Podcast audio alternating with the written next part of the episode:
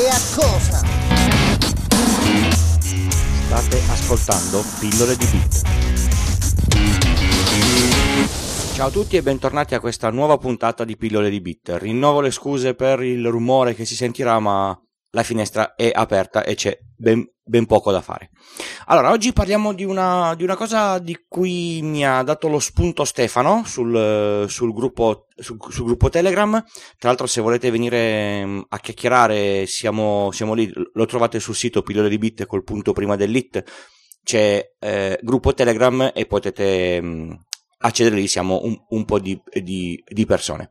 Allora, eh, Stefano mi ha, mi ha chiesto, senti, ma alla fin fine cos'è che devo avere io per rendere sicura la mia rete e soprattutto o anche se ho una, un, una rete di el- elettrodomestici che sono connessi, devo tenerla divisa dalla, dalla, mia rete? Adesso analizziamo un attimo cosa si può fare in, in entrambi i, i, i casi. Allora, innanzitutto, per tenere al sicuro la propria rete, la prima cosa fondamentale è avere il controllo del router perché purtroppo ci siamo accorti che i gestori di connettività che mettono il loro router non sempre fanno le, le, le cose fatte bene.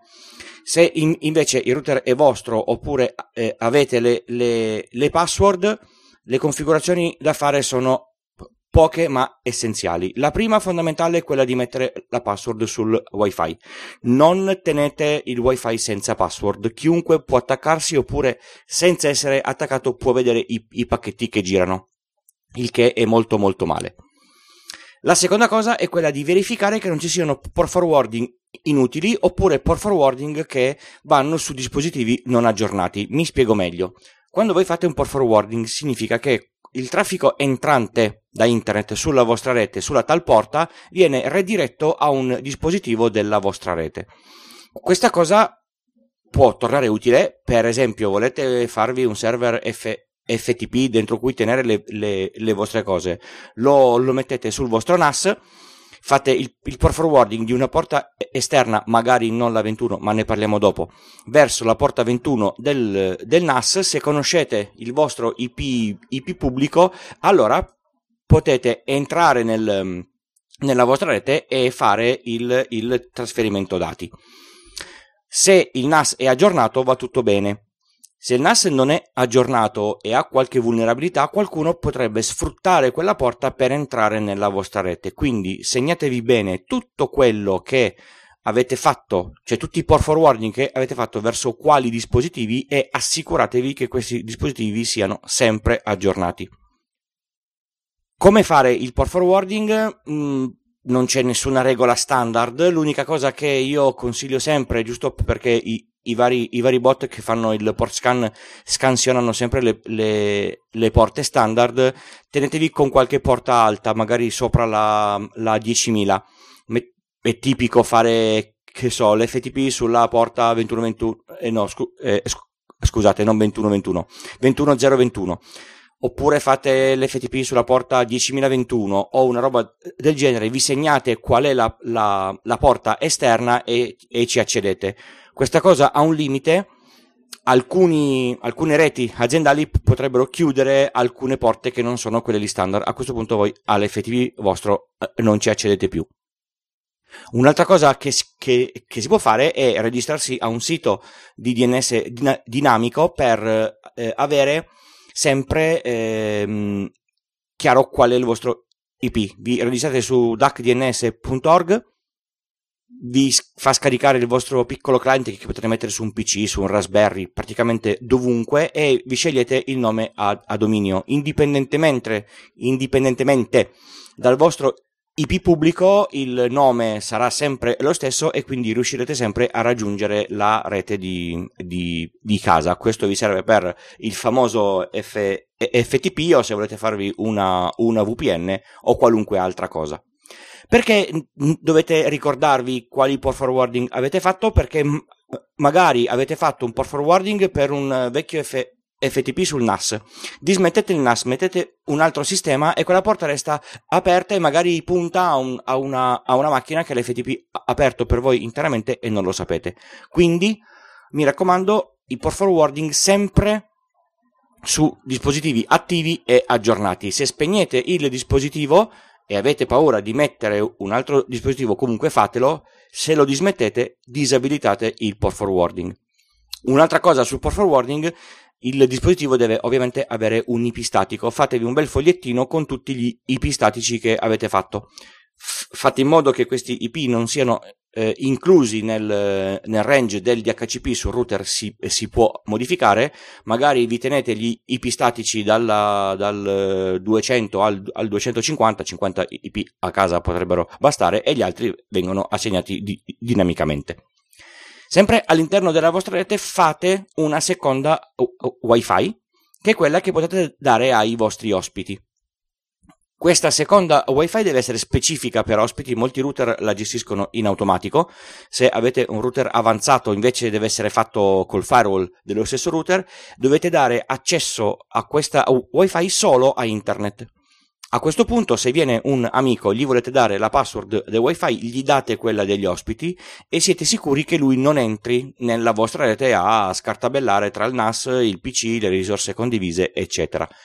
Questa cosa, uno è perché gli, gli amici devono farsi i, i, fatti loro eh, in una rete non, non, propria, oppure banalmente perché magari l'amico vostro viene, eh, sta da voi tre giorni, si porta il portatile il portatile è infetto con qualche malware e ve lo, e ve lo passa anche sulla vostra rete. Magari no. Quindi gli, gli date solo accesso esterno. Ovviamente facendo così gli eh, impedirete di usare eventuali servizi che potrebbero essere comodi nella vostra rete, tipo il, il Chromecast.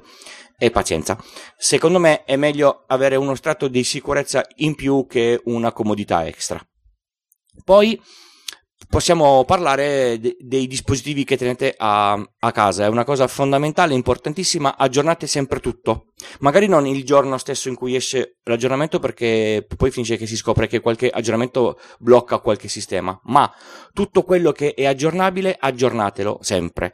Se comprate un dispositivo e non ricevete aggiornamenti nel giro di sei mesi, un anno, cominciate a pensare di sostituirlo perché un dispositivo non aggiornato, l'abbiamo visto con le webcam di, di qualche tempo fa che hanno fatto un, un attacco di DOS eh, a sistemi veramente eh, devastante, erano dispositivi oltre che progettati male anche eh, non aggiornati. Quindi aggiornate tutto quello che è aggiornabile sempre.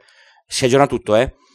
Il router, il NAS, il computer, il telefono, qualunque cosa deve essere aggiornata. Forse l'unica cosa che non ho mai visto aggiornare è il firmware della, della, della stampante.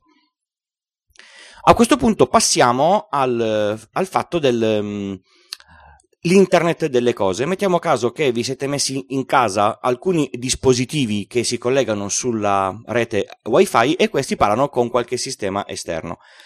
Tendenzialmente non è il caso tenere le reti uh, separate perché finisce che dal PC non accedete più al, um, al tal elettrodomestico. Ora io invento perché elettrodomestici connessi non ne ho. Tutto quello che ho connesso come IoT l'ho fatto tutto io e so esattamente cos'è che fa. Diciamo che se avete intenzione di spegnere la, la rete wifi di, di notte, per esempio, dovete farne una per gli elettrodomestici che non si spegne mai e una, e una per voi. Secondo me cominciare a avere tre eh, nomi di, di, rete in una casa sola create solo affollamento. Magari però fate in modo che gli elettrodomestici prendano tutti un range di IP eh, ben delimitato, così se dovete con- controllarli potete farlo senza troppa difficoltà. O li impostate st- staticamente come abbiamo detto prima, oppure eh, dite al DHCP no, senti fai la reservation si può fare questo lavoro di impostare per un MAC address specifico un indirizzo che sarà sempre quello. Quindi voi sapete che per il MAC address del frigo l'indirizzo assegnato sarà sempre lo, lo, lo stesso. VPN in uscita. Diciamo che eh, se voi siete un po' paranoici e non volete che il vostro gestore di, di connettività sappia dove voi andate, dov- dovete fare due attività. Uno, crearvi una VPN per ogni dispositivo. È un po' scomodo, devo essere sincero. Il secondo è non usare i, i DNS del, del gestore. Il, il, DNS, come abbiamo detto nella puntata, in qualche puntata fa, è il, il primo sistema che fa log e quindi è il primo sistema che fa vedere quali ricerche sono, sono, sono state fatte. Ovviamente avere tante VPN, ognuna per ogni dispositivo, potrebbe cominciare a essere dispendioso e impegnativo a livelli di banda. La VPN un, un minimo di overhead lo, lo, lo genera. Mettiamo, cioè diciamo che eh, non è molto furbo se, secondo me, a meno che voi non abbiate un unico tunnel VPN che da, da, da casa vostra va verso l'endpoint, il, il server, e, e fate uscire tutto quanto da lì. Secondo me è un po' troppa paranoia, poi è alla decisione personale. Eh, alternative altre è usare, usare Tor. Nel momento in cui però eh, volete essere un, un, po' tranquilli e usare la, la, banda esattamente per come la pagate, perché le VPN dipendono tutti dalla larghezza di, di banda del server di destinazione, secondo me navigare normalmente non fa nessuna, nessuna differenza. Ricordatevi che usare Chrome in modalità nascosta non nasconde il traffico che generate dal vostro gestore. Ecco. Un'altra cosa interessante che si può fare per accedere in modo sicuro alla propria rete è creare una VPN. Ne abbiamo già parlato, abbiamo parlato delle VPN qualche puntata fa per collegarsi a internet, ma non abbiamo parlato delle VPN per collegarsi a casa propria. Mettiamo caso che, che voi vogliate accedere al vostro NAS. Nel vostro NAS avete dei dati che per lavoro, per diletto, vi servono sempre a portata di mano. Voi potete fare così. Prendete il vostro NAS, lo mettete in rete, fate il port forwarding delle porte che servono ovunque voi siate, accedete al NAS quindi significa che anche io, se conosco il vostro IP pubblico e, um, oppure il vostro DNS dinamico, posso accedere alla vostra rete e tentare un accesso al NAS. La cosa migliore è, per esempio, crearsi un server di VPN in casa propria, fare il post forwarding solo della porta della, della VPN, installare il client VPN sui dispositivi che voi usate. A questo punto da qualunque posto siete potete collegarvi a casa vostra via VPN, il traffico resta riservato all'interno del tunnel e la struttura è tutta un po' più, più sicura. Alla fine voi in questo modo non accedete solo al vostro NAS, ma accedete a qualunque altra cosa all'interno della, della vostra rete. Io uso così per, per accedere dall'esterno, per esempio quando sono da, da clienti, di, direttamente al, al, mio PC dove, dove, sviluppo per fare modifiche al, al, al volo, per, per, esempio. La cosa è molto comoda, ovviamente dipende dalla larghezza di banda del, della connessione dove siete connessi, ma può tornare molto molto utile.